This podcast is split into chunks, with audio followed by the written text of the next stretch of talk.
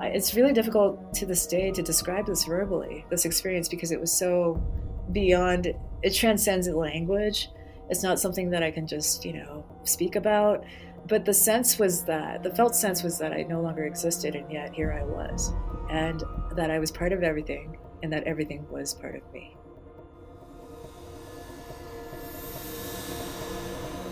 You are listening to Terra Signals, presented by Normal Paranormal. I am your host, Justin Bamforth.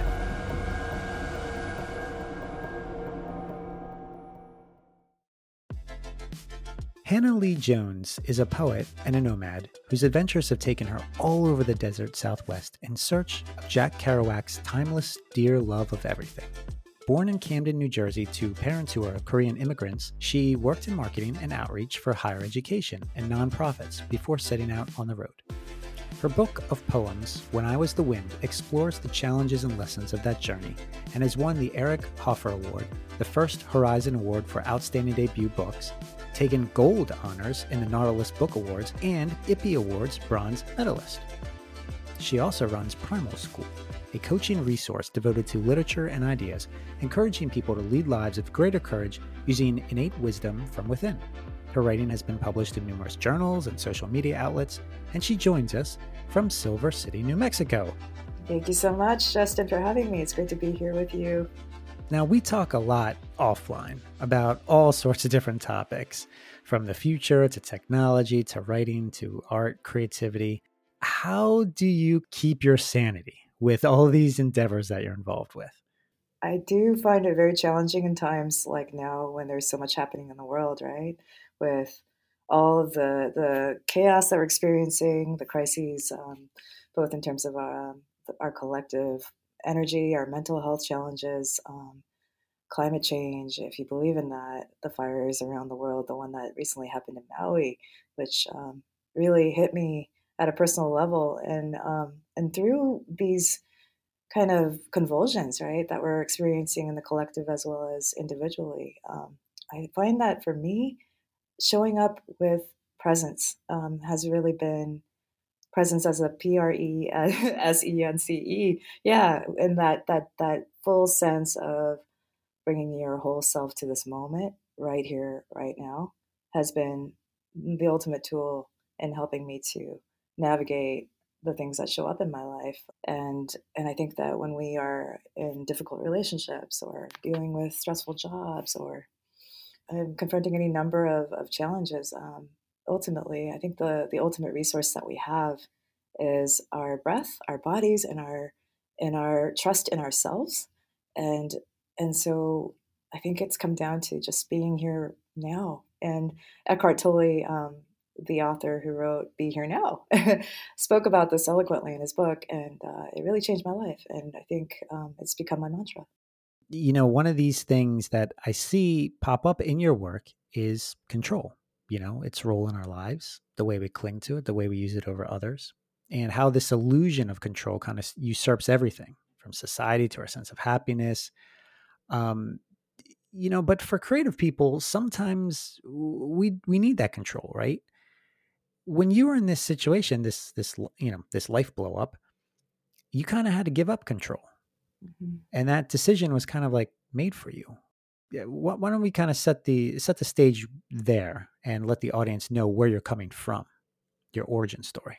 Sure. Yeah, that's big. Um, this theme of control, I, I love that you bring it up because I come from a household where there was so much control and that was the dominant um, energy. It was the it was the paradigm that shaped my early childhood, and therefore my how I showed up to the world in my twenties and thirties as I was coming of age, finding my way in the world, um, getting married, starting a career, and I think that so many of us are adapted to this way of being that I, is is ultimately about um, efforting and about about exerting control over the things in our lives that we want to manifest.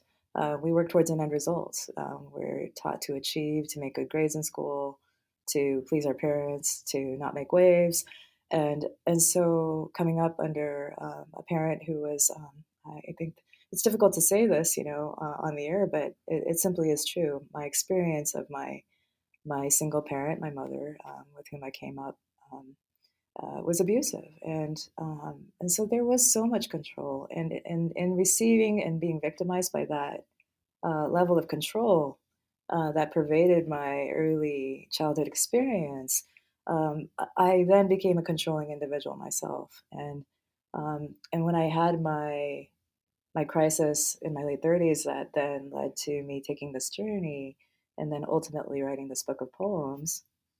I think I had to relinquish that control, the control that I had been taught, and that had become such a part of the way I show up, and um, and to and to to step into a full release of that control, I had to learn the art of surrender, um, which really ties in with what I said at the beginning of this interview, which is about the the art of presencing oneself, of being here now, and and accepting the things that are happening to us, um, and acting within a certain framework of uh, acceptance. You know, we have to look at what's happening, and also also we're uh, um, we're accepting what's happening at the same time that we are making choices, right?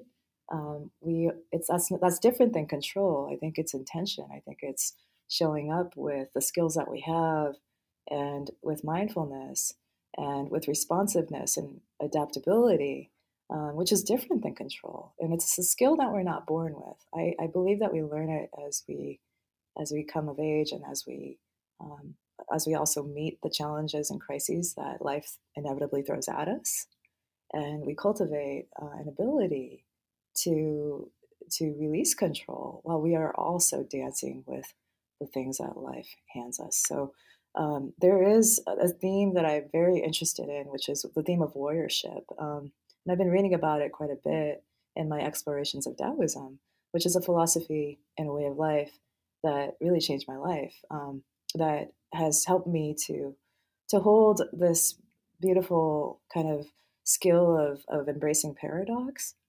where invariably in life there are many things that can be true at the same time. Um, we can be uh, in crisis but also still in control. We can come up under an abusive parent in a, in a home full of chaos and still still be empowered and lovable, right? And and so um, someone can love us and still be mean to us, right? we can hurt others and still care about them. Yeah. So these are just a few examples um, of the ways that we um, we don't have to we don't have to go into that black and whiteness of control says you know, it, it's either going to be this way or that, right?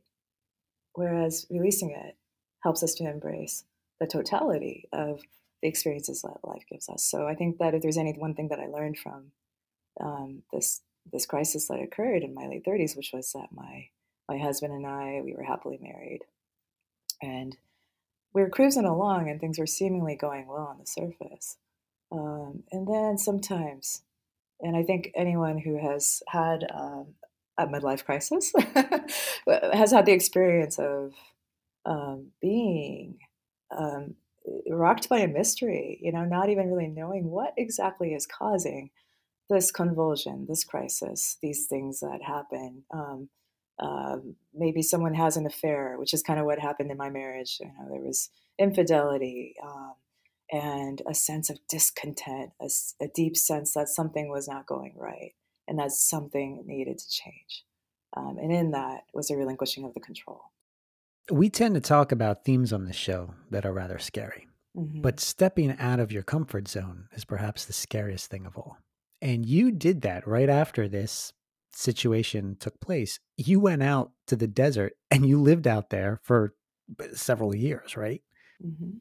Yeah it wasn't just a comfortable environment in the desert. You lived out of your your van in the desert, right? That's right. It was a, t- 2007's Toyota Sienna, which I'm still driving to this day, and it's got a lot of miles on it.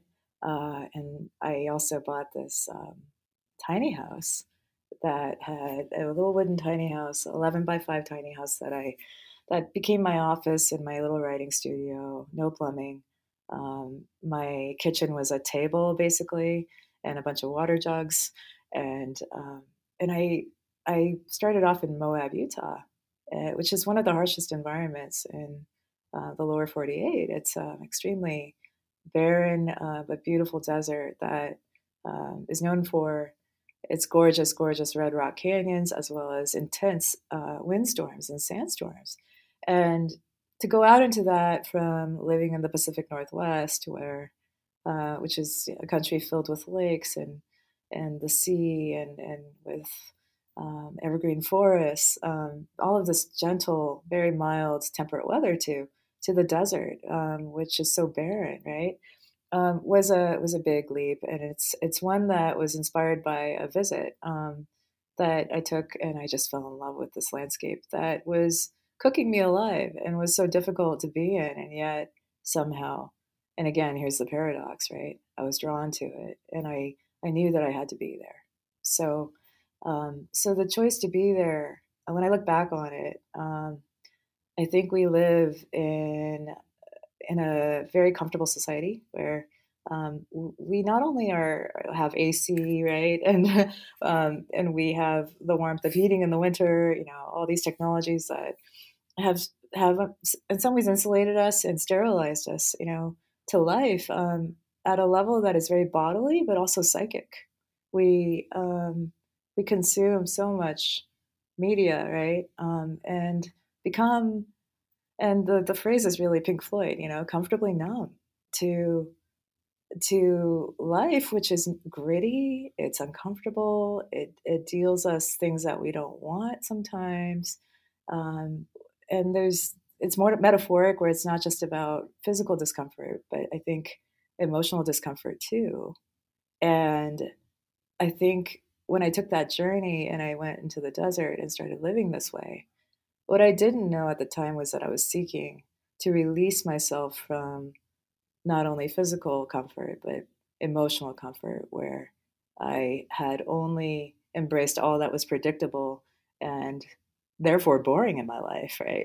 I mm-hmm. mean, you cease to grow at a certain point when things become so comfortable that there's no growing to be done, no challenges to be had, right?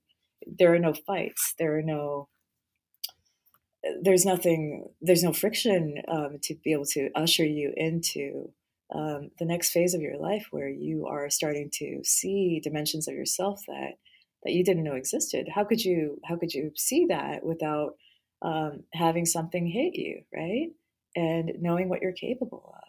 So so for me, it was a physical test, but but it was also very much a spiritual one, and hmm. I'm glad I did it. Yeah. Yeah, that and I think people hearing that will also kind of be encouraged. I mean, they may not go right out to the harshest climate on earth, but um, you know, still the the concept, the idea behind it of just you know getting us away from the comfort zones uh, that we kind of construct in our lives that kind of prevent us from growing, from maturing, from learning. And you learned a lot out there. I mean, you were documenting this journey as you were going through it on your Instagram. And that's how we first connected, which I thought was eh, eh, absolutely incredible. The stuff that you were revealing and sharing, it was encouraging. Yeah, you know, I'm, I'm so blessed to connect with you because um, there's a dimension uh, to that story that I was sharing that that that drew people like you into my life and uh, this is a blessing and gift of social media for all the for all the things that we don't love about social media. we also encounter people who are incredible and who resonate with um, the things that we care about, right? And and in my case, it was it was a life of authenticity in which we are not lying to ourselves about what we want, who we are, what our wounds are, what our shadows are, what we struggle with, right?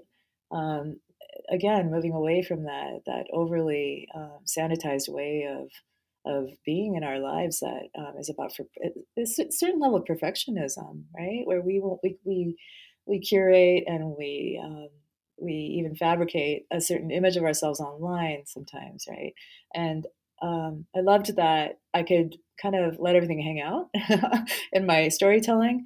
Oh, you know, I posted about my roof blowing off one Christmas because I was driving down the highway and I forgot to latch it down because it was one of those roofs that opened up and and I was going at 50 on the highway and and the wind took it and and deposited it on the highway and took my solar panel with it, right? And oh my gosh, and to not have um, a source of shelter that Christmas was was um, really difficult, right? And I thought I could share that and share what I was learning about myself, about about handling myself when difficult things like that happen, how to stay positive, how to how do we survive, right? And in that not just in that physical sense, but how do we take care of ourselves in in tough times, right? How do we rely on each other? Um, because so much help came to me during that time.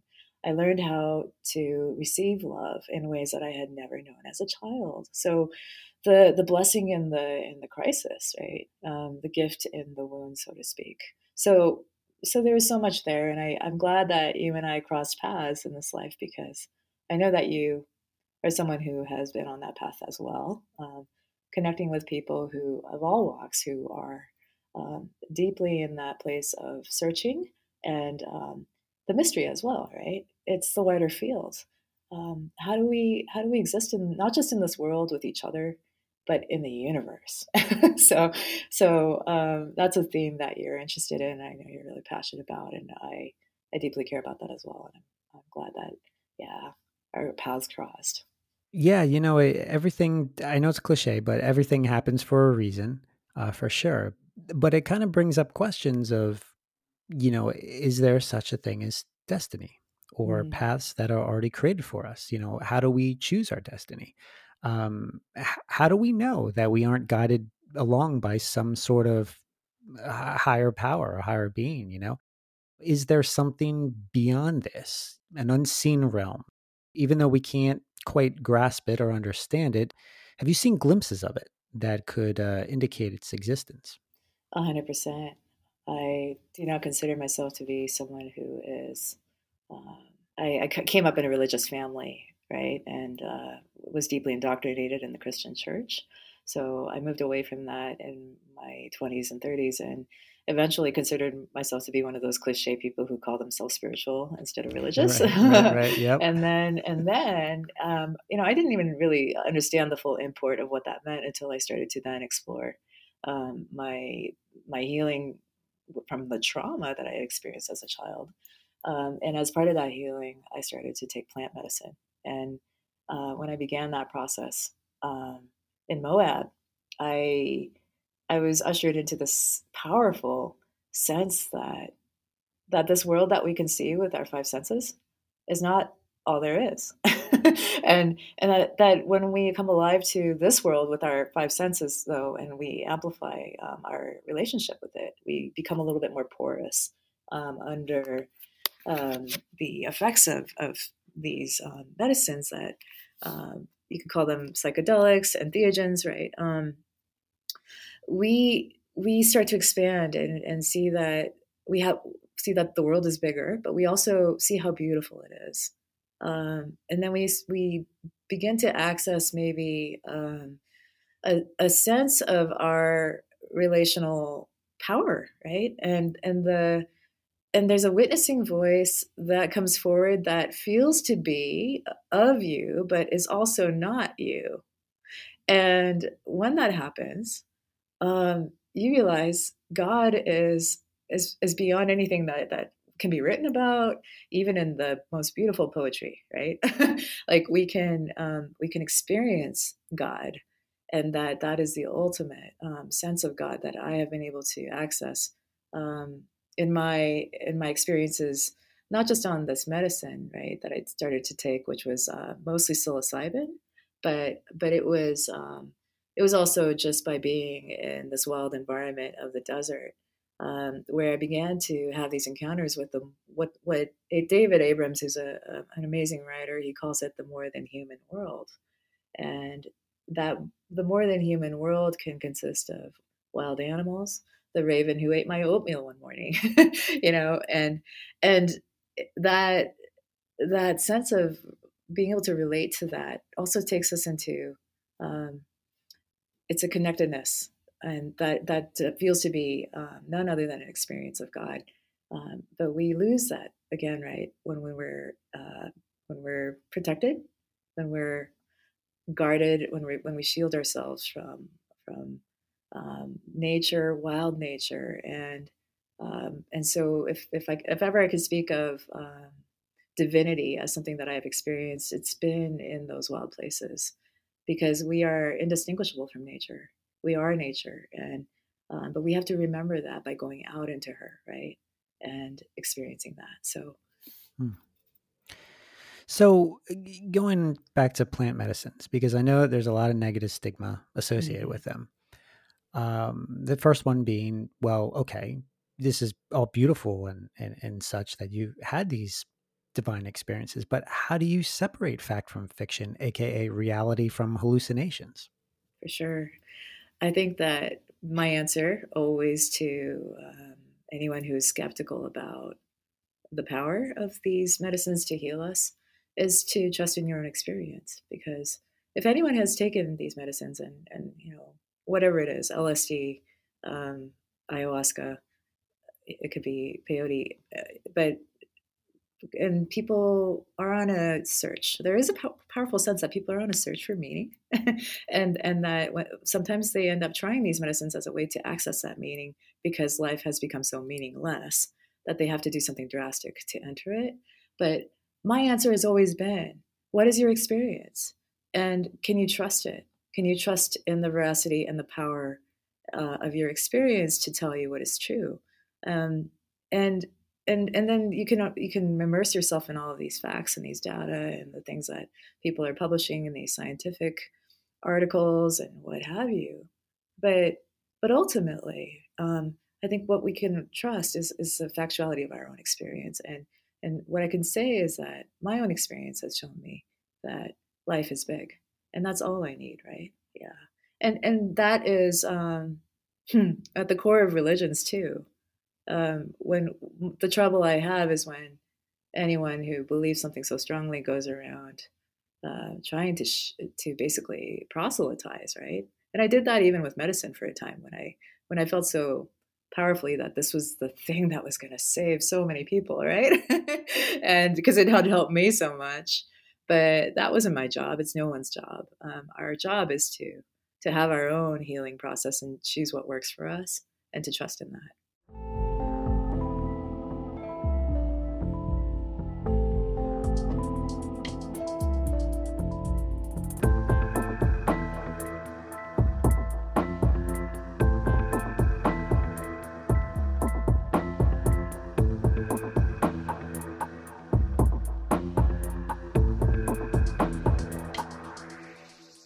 One of the fears, I guess, that, that people have, you know, with plant medicines is the bad trip. Right. And I know you had mentioned that at some points in our conversations that, um, you know, ceremony and intent is vital to that, right? Surrounding yourself with the right people and the right environment is crucial. Correct. Yeah. What's the the good protocol with that? I mean, do, do you need to be in a correct state of mind before you uh you go down this road or yes I think I, I want to reference the this great documentary that exists on YouTube. It, it, it's actually uh, it was recorded by Joe Rogan of all people, and, but he um, he he it was a movie called uh, it's like 45 minutes long, and it's called DMT, um, uh, the God molecule. I think it's the God molecule, um, and in it he speaks about um, as well, he interviews all these people who are um, who are experts in the in the field of entheogens and um, and and what what what comes from that is that um, it, I forget it was I forget who it was that said this, but set and setting is extremely important, and that's just true whether you're doing um, a, a, clinical study or you know and injecting people with DMT or um, or having a, just an experience on your own. Um, that that you need to be in a place that feels safe to you because because uh, we are creatures of feeling and and and I, I, believe this in my core is that plants because they are of nature and they are therefore of us like i said before um, they are they have a certain reactivity to us um, they're intelligent and they respond to us and so we are taking something that is responding to to what is in the field, right? Um, and this is getting out there into some woo woo stuff, but I really believe this because there was one time when I recently, actually, with my partner, that I, I tried to take some mushrooms. And uh, we had recently had a bit of an argument. And um, it was my birthday. And and we were sitting by the fire and we were we were taking this medicine and it was a low dose maybe like a couple grams uh, which is maybe not a super low dose but you know it's enough that you you should start feeling the effects maybe within 20 minutes to a half hour after you take mushrooms. And uh, and then i we were sitting and and kind of looking at each other being like do you feel anything? Nope i'm not feeling anything. And it was hilarious because um, every time i've taken it before it there has been potency and, and the medicine has worked. Uh, it has given me that that experience. But but the what had happened was and i believe believe believe this was that i was angry right? Emotionally i was not in a space to be able to receive the healing that was to come from this medicine so so the medicine if we can call her a goddess she was like nope yeah I, today's not the day for you why don't you come back and try another time right? So um, yeah so so i can go at great length about mm, environment and how important it is that you be with people who feel safe to you, people that you preferably love. Um, personally, I I really appreciate taking it by myself because um, I have come to trust myself with the medicine, and and I see it as in some ways. Um, it's not unlike Lutheranism, where the the teaching is you have a direct path to God. there should be no intermediary, no priest to, to to be able to administer the sacrament, you know, who's going to tell you whether or not you're saved. It's just you and God. And I really believe that to be true uh, with these medicines. Um, that has been how I've made it work for me. And um, and where I've received the greatest benefit in terms of being able to access that healing that I've needed. Now, that being said, I've done uh, medicine and ceremonies with um, teach, teachers who um, have flown up from Peru, um, have held ceremonies outside of Santa Fe with the Native American Church. And um, those experiences have been profound and life transforming. Um, and there is something about that community as well that can be incredibly powerful, especially when you're sitting around a fire singing songs. So, whenever we have conversations and you say something interesting, I usually write it down. I do that with everybody, right? Oh, yeah. it helps a lot. Yeah. Yeah, it does. Yeah. If I don't write it down, I usually forget it. But I have in my notes at one point, I think you mentioned that at certain levels of hallucinogenics, you can witness your own death. Is that true? I do not. I do not have that empirical experience of being able to to see that. Um, in a great interview with uh, what was his name, the man who wrote uh, The Botany of Desire, Michael Pollan, he gave an interview um, where he, he spoke about what, seeing his own death while taking a, a, what they call a, a shamanic or um, heroic dose of, of mushrooms. Um, and and he, he said that, uh, I forget how he described it, but he, he, he, he was in the bathroom and he, ex- he saw his physical body explode into a thousand post-it notes. oh my gosh and and the way he said it was, and then I had I felt zero alarm at this occurrence. I watched myself die, and and there was no no alarm whatsoever that he felt at this at watching himself uh, turn into this into a thousand post-it notes. And and so the the fact of one's death um, being something that is just simply is right? That he felt no uh, dismay or distress or um, that this is just part of life, right? Um, it, it, was cool to hear about. Uh, I have never reached that level myself, probably because I have not taken a dose that high. Um, I I have the new frontier for me has been um, the DMT, where I have friends who have taken it and have had, um, yeah, have had the the those um, truly psych psychically um, uh, God encountering death witnessing experiences. Um, and and it is kind of they call it the Mount Everest of psychedelics. And I think I fear I fear going there just yet because some part of me is deeply not ready, and so I'm giving myself that time. But but I have had the experience on higher doses of, of psilocybin of of feeling very alone in the world um, being in a space with maybe six or seven other people and then watching them vanish and then freaking out because where did everybody go? Am I have I crossed over into hell? Right. Um, and I someday I'll write about this experience in a memoir, but um, that my publish, publisher um, is encouraging me to write. And but but that was uh, probably the closest I've come to really feeling that sense of existential dread um, that sometimes accompanies um, the moment before death, right? But um, it is a door that so many people enter every day, thousands of us, right? That really it must not be all that bad. Experiences with beings. I know that y- people hear about that a lot, is that they will see these entities emerge while using plant medicines. Have you ever experienced that? I'm scanning right now to to see whether I've had such encounters, and I I do not recall having anything that has really put me in contact with supernatural beings, like beings that you would say are not of this realm. So, so I have encountered, um, I have encountered all kinds of beings who have come into my fields, um, including an antelope that I once wandered with for 20 minutes. But um, it's often during ayahuasca ceremonies that people report these kind of encounters with almost alien-like creatures. Um, a lot of reports of serpentine creatures or tigers um, coming in and with messages for them. I have never had such experiences myself.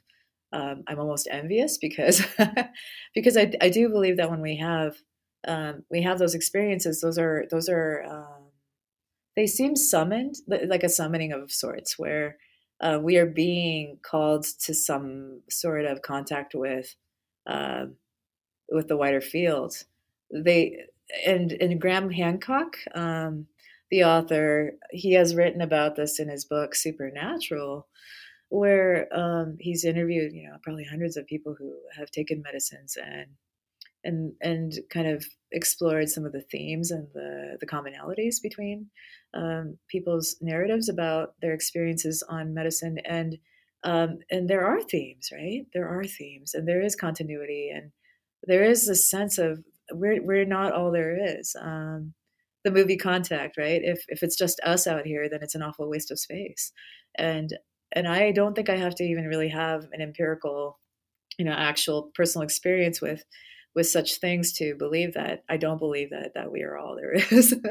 um, yeah, that there is more, and um, but perhaps the day will come, and and yeah, yeah, it's it's fascinating to to listen to your interviews with some of these folks um, who who have had contact with. Um, with with those beings um, that come come in and maybe seem to be asking something of us, um, yeah. So well, can you can you unlock your mind without the use of plant medicines or any type of you know aid of that nature? Well, so in in my in my healing work, um, I have had the benefit of talking to some amazing friends who have who have directed me towards modalities that um, that have a similar impact on the brain um, as psychedelics. So without the use of medicine, and one of those modalities is holotropic breath work. Um, and and because I haven't, I've never actually done it um, with the help of a guide, because oftentimes it's recommended that you sit with somebody who's going to monitor you while you do um, circular breathing, where you are uh, basically not pausing between a deep inhale and your exhale. You are breathing, you are inhaling deeply, and then you're exhaling, and you're doing that rapidly and repeatedly until you drop into um, into that state where your brain waves shift and you then start to have um, something akin to a psychedelic journey. And those breathwork journeys are incredibly powerful. They are also administered online sometimes by certain people. Um, in fact, there's a fellow named Michael, I forget his last name, um, Michael. Michael is his first name. He's in Los Angeles, but uh, his website is Breathwork Online. And I've been able to do a few sessions with with him and his community of um, breathers around the world. Um, and I know that people have really greatly benefited from the work that he's been sharing around um, this kind of accessible breath work that people can do online by coming together um, in these online sessions where on Zoom where people can breathe together, um, and that that can be that can be really energetically powerful because you're you know that all these other people around the world are breathing together, right? And yeah, um, and people report all kinds of different things um, that happen uh, from. Wow. From, I've never heard about this. Mm-hmm, yeah, you can check it out. Um, everything from repressed memories coming up, um, being able to cry, just mourn and grieve past trauma, um, being catapulted out into the vastness of the universe and seeing things. Um, it's it, it can vary. Uh, for me, none of the none of that has actually happened. It's just more this kind of euphoric sense of um, a better and more intimate relationship that feels safe with difficult emotions, whether that's anger or um, grief about my past. Um, there's a shift that that happens internally, and so um, I think that people sometimes have a certain idea of how mm, medicine is supposed to look, how how it's supposed to work. that somehow, if they haven't had a, a, a huge cathartic experience in which they have healed all of their trauma or encountered um, a, a, deceased loved one or had something really incredible breakthrough happen that that the medicine's somehow not working and i really disagree with that. I think that the medicine will give you what it wants to give you and um, and that that the key is is trust in yourself and your experience and just like i was saying and then and then also letting go of how it's supposed to look um, having your own trust around it um, that you're having the experience that you're meant to have. Going back to the desert because you brought up an experience that i i find very interesting. The antelope? You were wandering with an antelope for like 20 minutes you said? Yes sir. And it was powerful um, I it was it was my first time taking medicine, so I was uh, outside of uh, Moab um, in these grassy, I guess you could call it, yeah, just these grasslands that uh, north of Moab that that go for miles. And uh, I was camped there because we were at the time of year when there are so many people who tear up the land in their ORVs. Uh, nothing against people who enjoy off roading, but it's not one of my things, and and the noise can be very um, awful. Yeah, so I, I really was kind of out there and camped um, alone and still had uh, cell signal to be able to call um, my person who I told her I would be taking medicine and that I would be doing it for these hours and and that I would be doing it alone. And she's like, oh, okay, sure. Uh, if you're to go do that, just let me know, you know, and I'll, I'll, look in on you after. So, um, so I wandered, I went on this wander, um, uh, after taking um, a dose of I think it was like three grams. So um, and and I went um, I just wandered not too far you know feeling like if i couldn't find my way back because it was it was evening and i knew that the sun would eventually um, you know that the sun would set and that i would need to make my way back. So uh, but i did trust myself enough to know that my motor skills would be fine even though i, I started walking very slowly and there's almost like a you get cold um, on psilocybin and you you do have to be careful about how you're moving uh, because because you do slow down and i was trudging along and and having a, a, moment of grief where i was kind of thinking about some of the things that had happened in my childhood and and uh, and and I was I was sitting with those feelings when um, this this one you know this one being shows up right? Um, glorious antelope also known as pronghorn um, and they're glorious they're just beautiful creatures because when you when you're walking behind them and you're or you're seeing them run right um, they have these rumps that almost look like designed by nature to be targets because they they got these huge white uh, rumps that that seem to flash. And and I I was walking behind this this pronghorn for um, maybe a couple miles and and it, it it would run for it would run ahead and then it would it would stop and then it, it would it would look at me and I almost felt like Kevin Costner's character in Run with um, not Run with the Wolves, Dancing with Wolves, Dance, Dances with Wolves, yeah, with wolves, yep. where where you know he meets the wolf and the wolf won't leave him alone, right? Because he he he has a connection with this one who feels a particular draw to him, and that was the felt sense that I got from this creature that um, that that seemed to know that that I was not only was aware of my existence, but but seemed to be um, dialoguing with me on some level, right? And maybe that's anthropomorphizing, but but it did. Um, there was a conversation. There was a sense that you know every every few, I maybe it was like a couple hundred feet, right? I would follow it, and it would stop, and then look at me again, and then until eventually I lost it, and it was gone, right? So, and and in that there was a gift, a sense that I had been given something to hang on to um, that would anchor this experience, but moreover, um, that nature is us and loves us, and that that we are in relationship always with it, right? E- even if we don't quite know what is going on, because the language is not.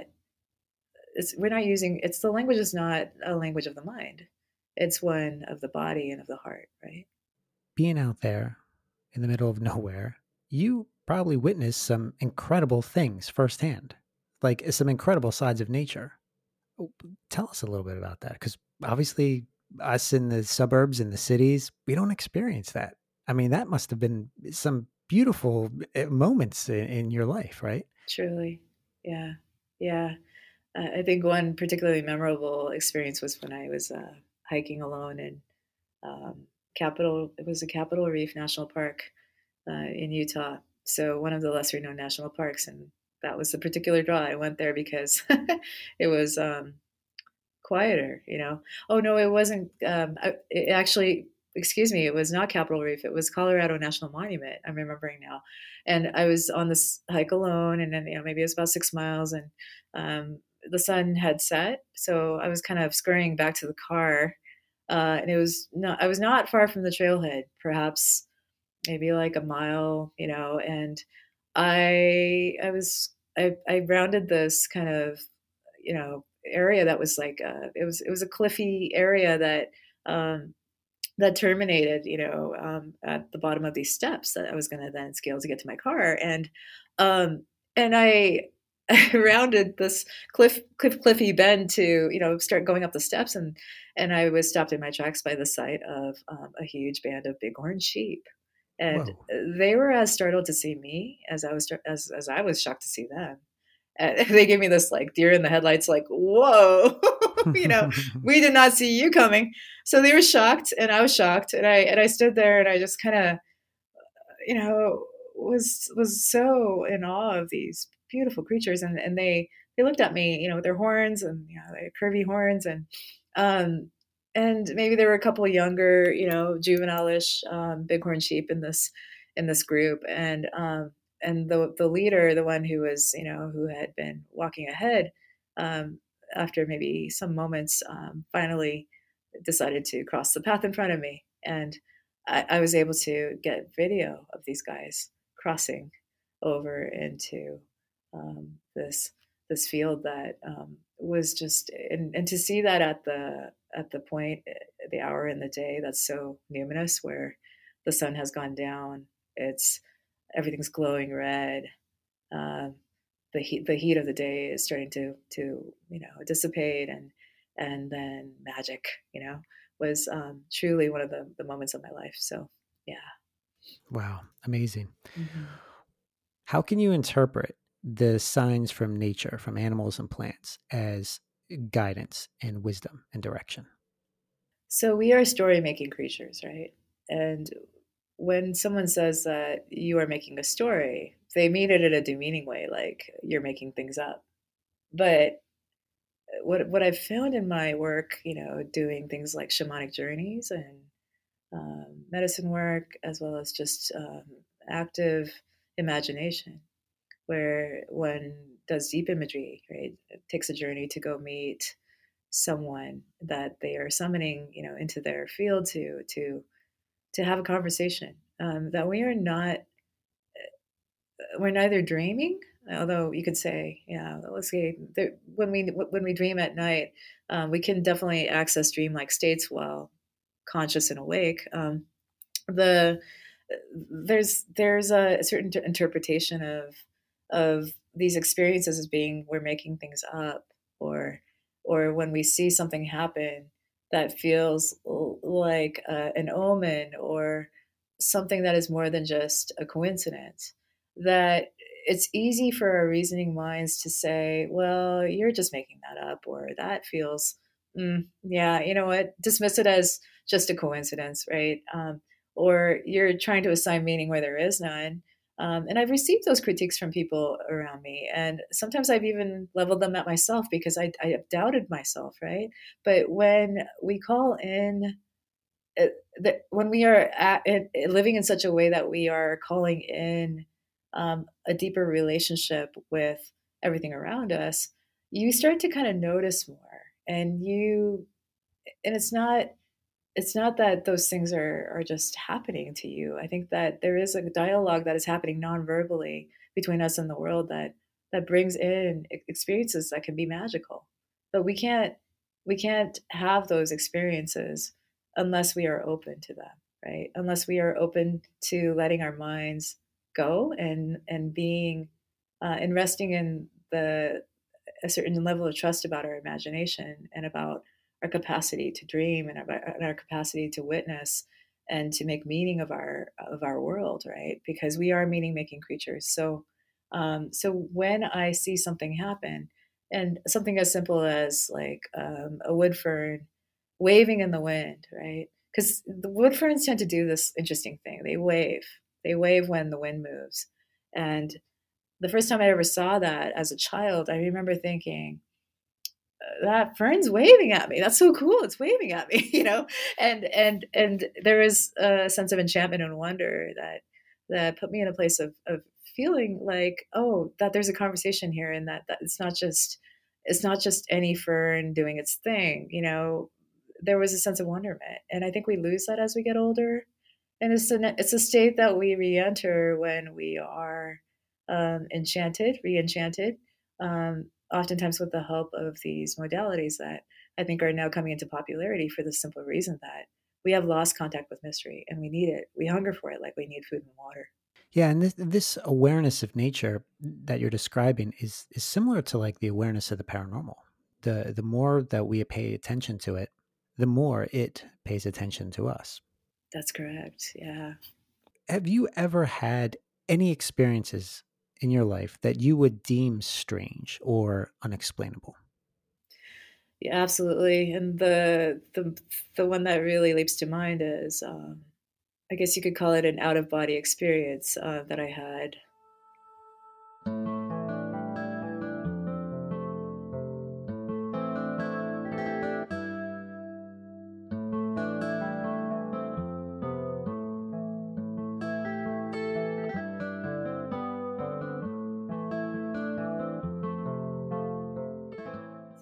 years ago when I was in Utah um, camping. Nothing of any particular importance had really happened during this time. I was traveling with friends.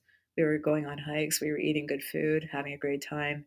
I'm sleeping in my van one night, and um, I I woke up in the middle of the night and had it just stretched, you know, as one does when they're moving around, you know, and and and it, but but then it turned out that this was not just any stretch. I had I, I found myself continuing to stretch and to the point that my body started to feel like it was even bigger than my body.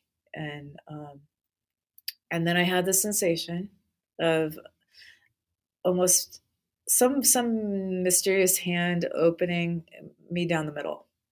And this was not a painful experience. I I felt myself being open down the middle and and um, my body being split, but not split. I was not being split apart, right? I was being opened, and um, and the stretch continued, stretch, stretch, stretch, and uh, and then and then the sensation of of of seeing pretty much every cell in my body enter the cosmos and feeling as if I did not exist anymore. My body was gone yeah. So so there is this sense of uh, it's really difficult to this day to describe this verbally this experience because it was so beyond it transcends language.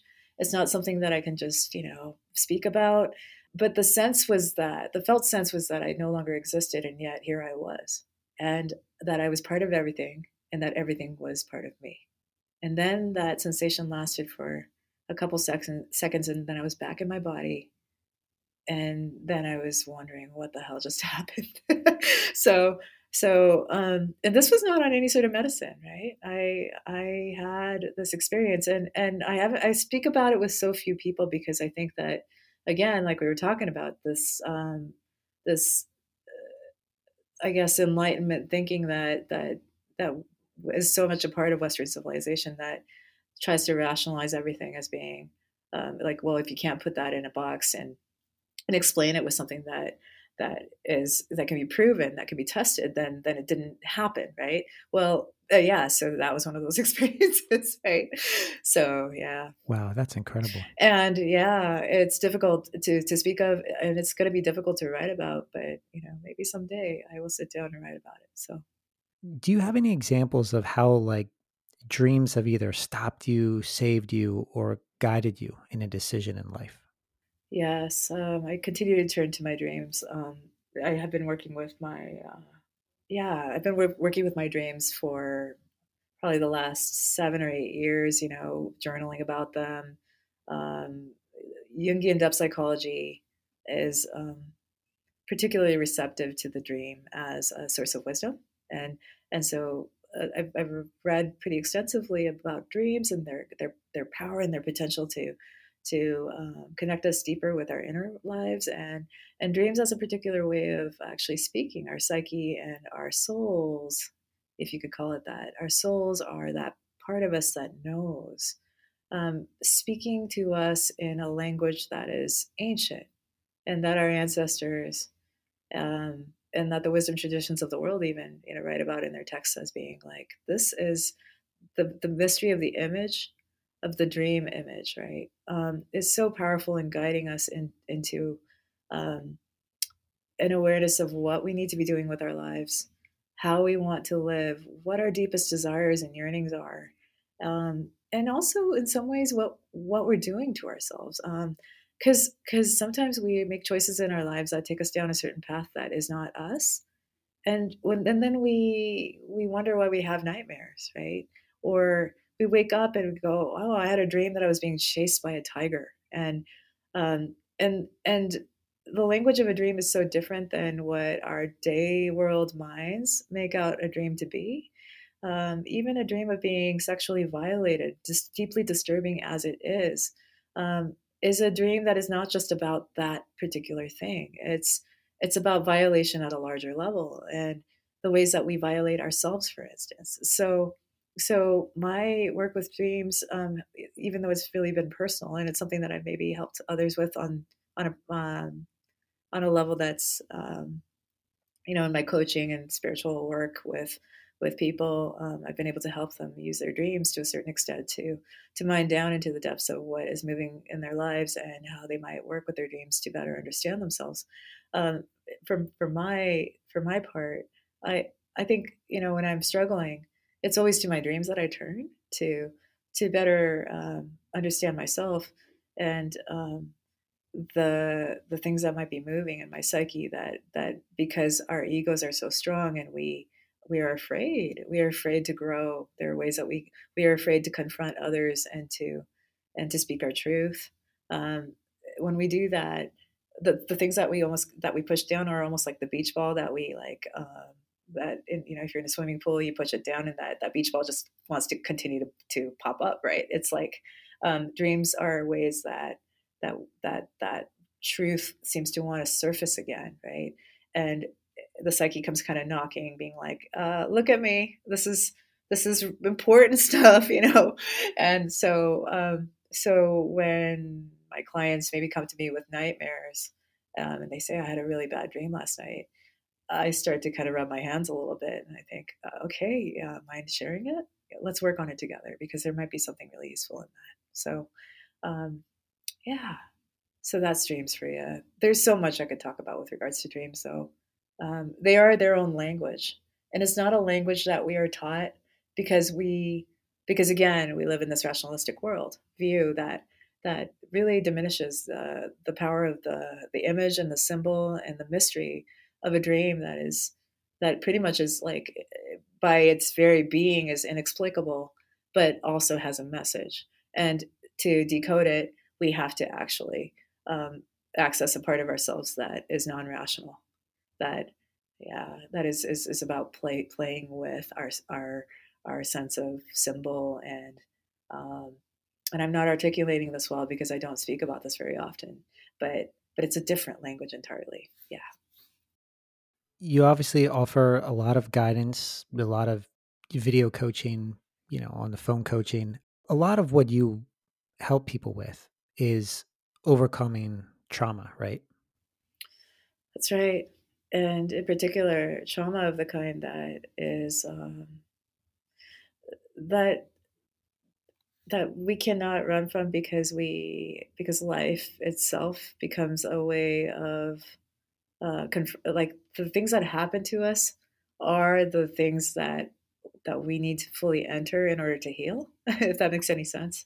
So so life itself is traumatic right? And um so trauma's in the zeitgeist everyone's talking about it trauma trauma trauma and um and I think uh, the fact is, is everyone has trauma, right? Just by having lived and gone through childhood, um, and then there is the trauma of living in these times when there is so much happening um, in our culture um, and in the ways that we treat each other that um, that can be deeply wounding. And um, my interest is in helping people cultivate the competencies and the skills to be able to navigate everything that life hands us um, whether that's in the present or it's something that we're trying to heal from our past in order to fully show up as ourselves in this moment.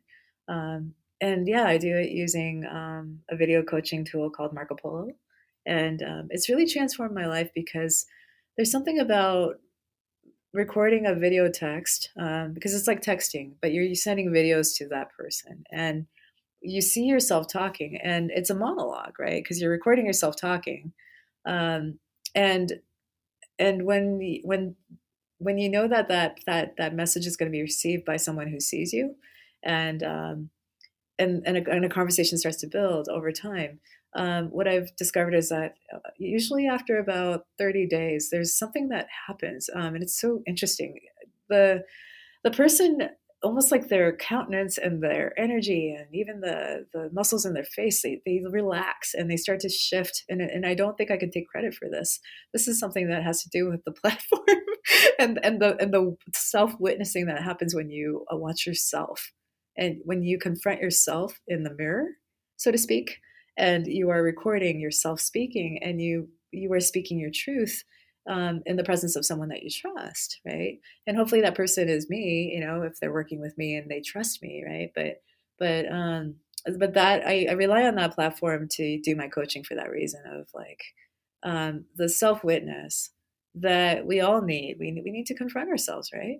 And in the mirror, look in the mirror and actually see the truth of who we are, which is beautiful. I mean, we all carry a lot of muck, right? Things happen to us that are so wounding um, and and there is so much pain and suffering. And um, I think I I do draw in people who are oftentimes in excruciating amounts of pain, um, and and really need help that sometimes conventional therapy can't give because because therapists um, because of a certain professional wall that that that is necessary for them to be able to work profession to work at, at a level that you know supports the client and gives them what they need sometimes they don't they hold something of themselves back from the process. So um, so yeah i do coach people but i do it different than, differently than therapy because it's um, it, it's personal and and i don't hold back parts of myself in order to connect with the person. There's a sharing of stories and when when we share our stories in a safe space and we do it the way maybe our ancestors did it sitting by the fire at night um, there is safety and then healing can then start to happen so. For those of you listening hannah certainly doesn't keep anything. I mean she bears it all. I mean it's very evident in your work on your instagram page you know but all that risk and rawness you know taught you a lot and i think a lot of people can uh, find comfort in that and and like you said healing right? But let me ask you this what is healing and what isn't healing Great, great, great question, Justin. And thank you so much for your kind words about about me and about how I show up in the world, and uh, and I, I I do try not to hold anything back because because healing part of healing is is rejecting no part of yourself, right? We we tend to hide those parts of us that are um, shameful to us, right? That we are like, ooh, uh, I did this thing that I didn't feel so great about, you know. Um, and there are many things that I did in my past um, that I still to this day carry shame about, but that in speaking speaking it out, I I'm able to heal it, and I'm able to also um, connect with others at a level that is deeper because they then can see that I am too because we all are. Excuse me.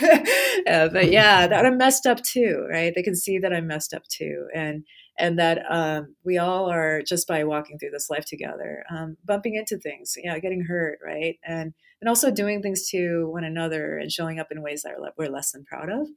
I think healing is when we are truly healing we are um, not necessarily getting better. Um, I think in clinical terminology, we tend to speak of healing as like, oh, this wound, you know, it's it's it's uh, healing over. The skin cells are rejuvenating themselves. That we're getting better somehow, but that's not how I think of healing. To heal is not necessarily to make better, because we do sometimes um, get hurt again or do things that we regret and that we feel shame about.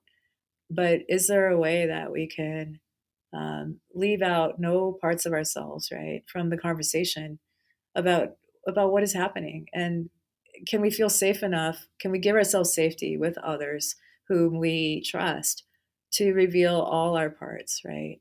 And and to hold them all as being part of us um, including the parts that we are um, that we don't feel so great about. Yeah and and and in that there is such beauty because because the the empowered parts the the beautiful aspects of us, um, we can witness them too when we love one another. And where love exists, um, there's a full embrace of, of of the whole person.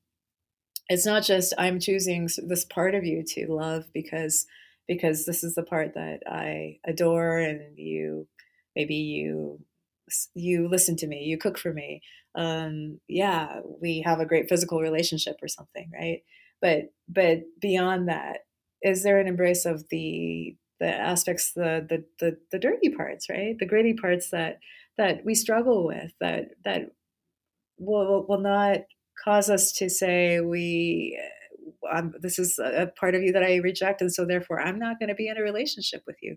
And and so many of us, so many of us in our society make that choice to exit a relationship because because we cannot tolerate someone's shadow, and I think that we part of healing is also being able to confront our own shadows so that we can then develop a certain level of patience with the shadows that others are bringing into our lives. And to the extent that we can heal ourselves, then we can we can love another, right? And we can love their uh, messy parts. So so that's what healing is. I think it's really leaving out no parts, right? And and loving all aspects of ourselves without condition. So tell me a little bit about Primal School. Yeah, Primal School is a um, is a is actually a blog um, that started off in 2016. I I started interviewing poets about one poem they had written and asking them about their process. And these were beautiful conversations that I um, that I, I was mostly having for selfish reasons that I was a poet in practice and wanting to learn the art and craft of writing a poem and and so I it was partly for my personal education, but also in order to share it with people who are not um, taking that traditional track of, of going to get a master's degree in, in, in, creative writing. So, so I did that for a time, and then my marriage blew up, and then I went out into the desert um, and had my adventure. And during that time, I I started to re-envision primal school as something that would be different, that would be about accessing and loving ourselves and getting to know ourselves better by um, by creating a relationship um, between ourselves and the wild world that is within us, um, that is within our souls, but also in the world, right? And and through means that are primal, because we we are bodily creatures that need um, to be in nature, to be connected with the wild, and um, and I think that I'm still in the process of creating something with it that that is meaningful for me and that feels like um, an effective offering to to those who need it. But but currently, it's it's really just a website and a coaching and mentoring offering that I um, that I'm actually about to launch um, in the next couple weeks here, um, and put it out to my primarily my Instagram community. You know, asking people if they want to work with me, and um, because I think that so much of my passion is working with people individually. So, uh, and bringing these tools that you and I have discussed in this interview um, to a, to an audience of people who are hungering for this particular form of medicine. So you have this i mean what you call your the video coaching part of it is you call it 90 days to real freedom right it's called 90 days to real freedom and it's um it's it's something that i offered what three years ago. It was three years ago that i offered it once on instagram and um, and got to work with some amazing people. And and I I'm excited to do it again because I think uh, very few things gratify me more than working with people individually and, and seeing the transformation that they undergo when they um, are able to love themselves um, and and give themselves that that witness again, right? Of of hearing hearing one's story told aloud and having that be received um, and doing that over a course of 90 days is actually, I mean, I've thought about this, uh, extending it to something longer because uh, the feedback that I've gotten from people is that uh, it's only after the 90 days that they realize that they're just getting warmed up. so, so yeah, the, the process of personal transformation is actually lifelong. We all know that. And, but, but the, but the depth of learning that can happen in 90 days is pretty profound. So I'm looking forward to offering it again. It, it should be fun. How can people get in touch with you? What's the easiest way? Your Instagram? Yeah, um, great. It's primalschool.org is my website. And on Instagram, I'm on there as Hannah Written. So it's my first name, same forwards and backwards. And then written. So kind of similar to handwritten, but it's my name. And I'm on Facebook as well under the same handle, Hannah Written.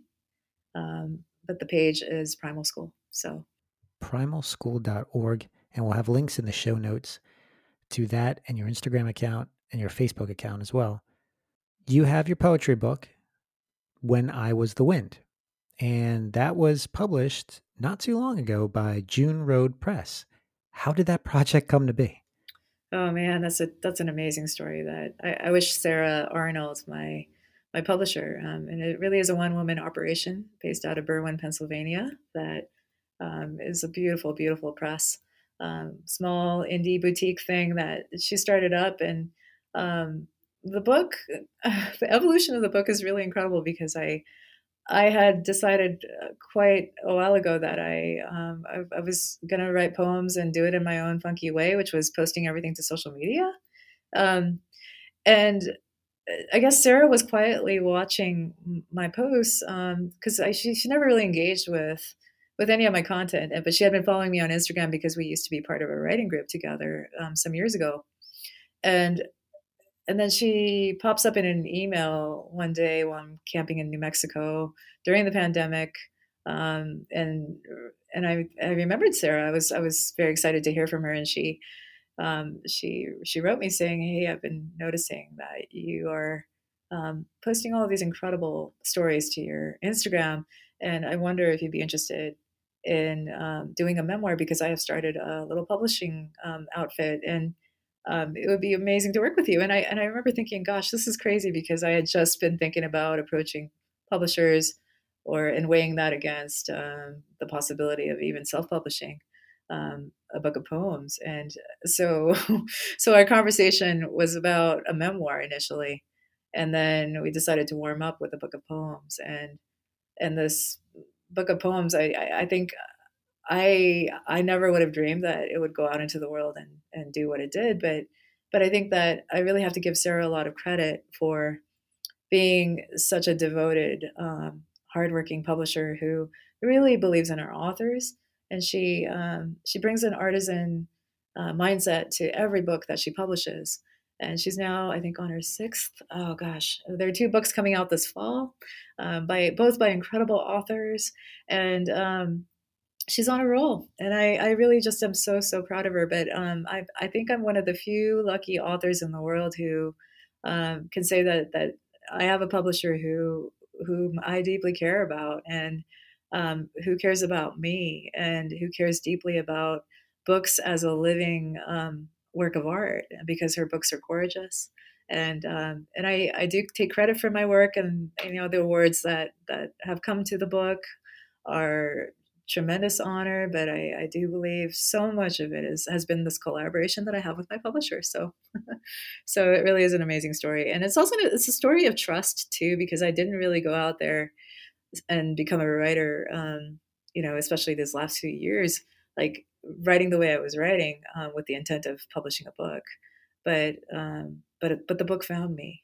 And there was something there's something in that that i think is really beautiful and that i'm profoundly grateful for where can people get a copy of the book obviously your website primalschool.org is the easiest way right there's a link to my publisher's website that goes from my website um, and then the, the publisher is june road press if you google june road press sorry that i don't have the the last three on that, but it's juneroadpress.com. Dot com. Okay, so yeah, that would be.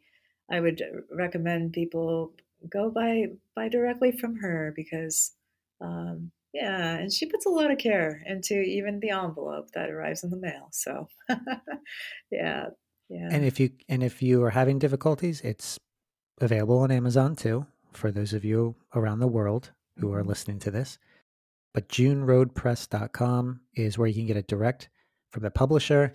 And that's where I got it from too. And it, I'm glad that I did because there's a, a personal handwritten uh, surprise in there, uh, which was really cool.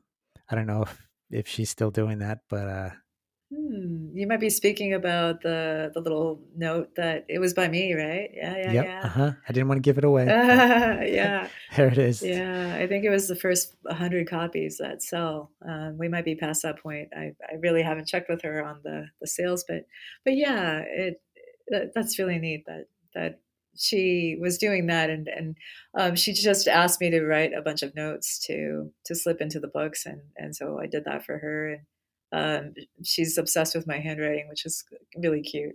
yeah, your your handwriting is it, it, that's a lost art in itself. You know, I mean, you send me postcards every so often, and I get them and I keep them because they're just so beautifully written, not just eh, from a from a um, a writing standpoint, but from a visual standpoint too. I mean, your, your handwriting is just amazing, and I just wish more people in the world would just write letters. You know, I, I send out greeting cards, you know, at the end of the year, um, yeah, holiday greeting cards, and um, I probably get maybe one, two in response to like 50 that I sent out in the mail, but I'm trying to bring it back the lost art of handwritten notes. Yes, it's something that is uh, has profound meaning um, in this day and age, and and I do so enjoy our correspondence because um, yeah, it, it's funny because that we're talking about this. Um, the other day, I was going through some old mail and I, I, came across the Christmas card that you sent me one. Oh yeah, yeah, and and I reread the note and I thought, oh gosh, this is so beautiful, and and to um, and to know that someone went to that effort of you know putting pen to paper and you know sealing the envelope and putting the stamp on the envelope and and then going to the mailbox. There's there's um a profound amount of care and meaning yeah that um, that is lost in the texting and emailing that that everyone is so used to and um, I really cherish our correspondence. And thanks for your kind words. Yeah, the handwriting is really. I, I, I say it's my dad. He he was a calligrapher. Is a calligrapher, and um, uh, and it's funny because I didn't grow up with him, but uh, sometimes yeah, the apple doesn't fall far, does it? yeah. yeah, that's great. And we spoke about this a, a while back. You were working on a new book.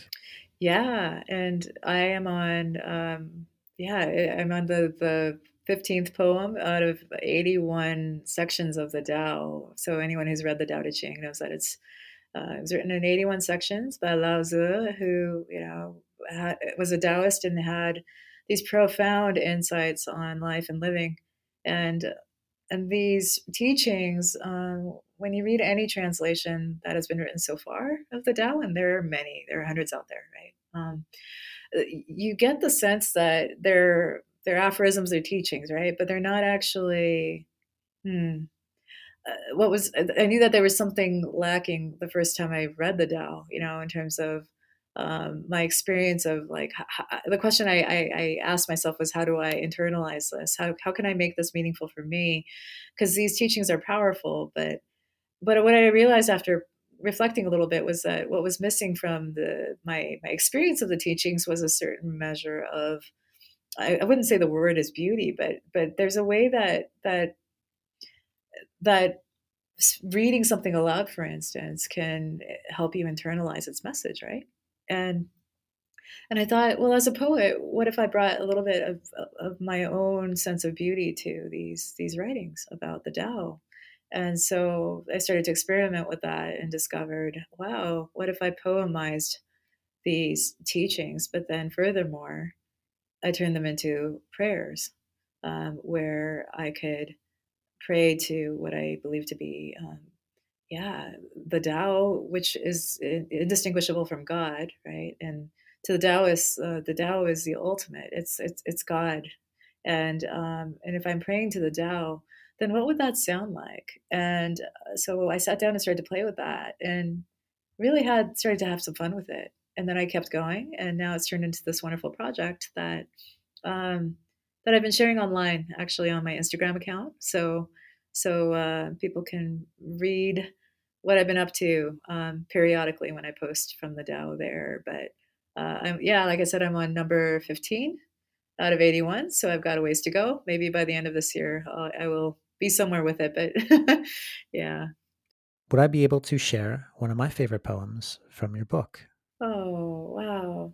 What a what an honor! Yeah, for sure. And and what a what a lovely surprise. Yeah, since we hadn't you hadn't told me. Um, yeah, so sure. I I, I would love if to hear okay I would love to hear you read one of my poems. Yes, I'm I'm very okay with it. Well, I like this particular passage called Exile because this speaks directly to your experiences in Moab, Utah. And uh, this one, yeah, it's called Exile. So it starts I have chosen and not chosen this place. It loves me and is branded to me. This sand in my eye, this wind, which speaks to me only when I've lost my way. These rains that come to batter without satisfying my thirst. Each day a visitation, the long nights of animal sleep spooling out to leave, their footprints at the door like departed guests. I push onward without you. Some days the storms throw things at me. Some days I am the storm. Some nights I am the moth, who thrashes around the room, painting pieces of herself onto the globe of the lamp.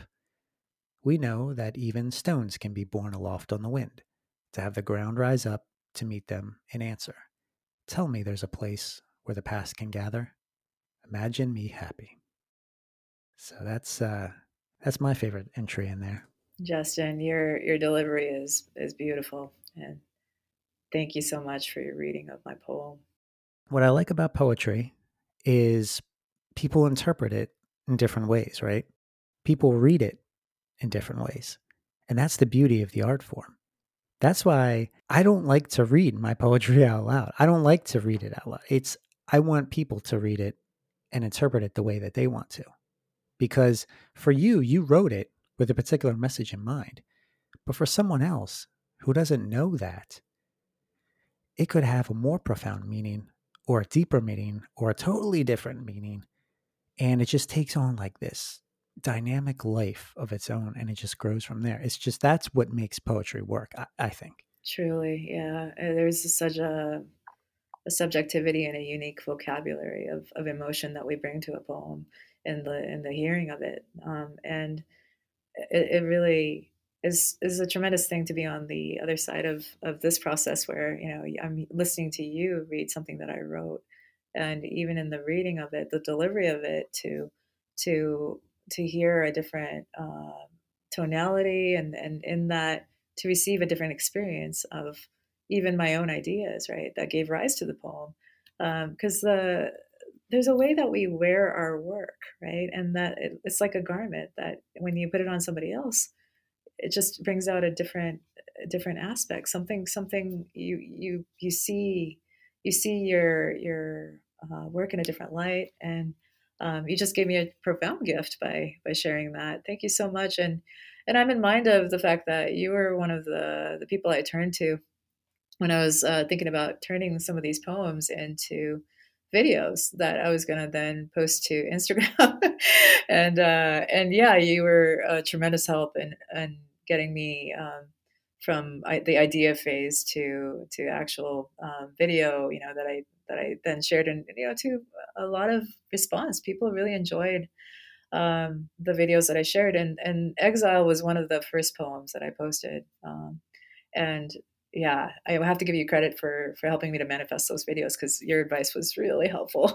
so, um, how to how to get those um, into a, a, different format that that really brings a poem alive, you know, um, especially on social media. The subject matter that the audience heard to, tonight is a little bit different from the the other subject matter that I tend to cover more commonly, but the reason why I wanted to bring you on here is because, you know, I've, I've always admired your curiosity, your tenacity, and most important, your daring ferocity to bare your heart and your soul to the world, not just through Instagram, but through your writings, through your conversations, through your thinking to strangers, to me, and now to us. And what I find particularly important about your work is you help others see things from another perspective. You help them to hear their own stories and to better understand them, to learn that they are the storytellers themselves and they're telling the stories of their lives.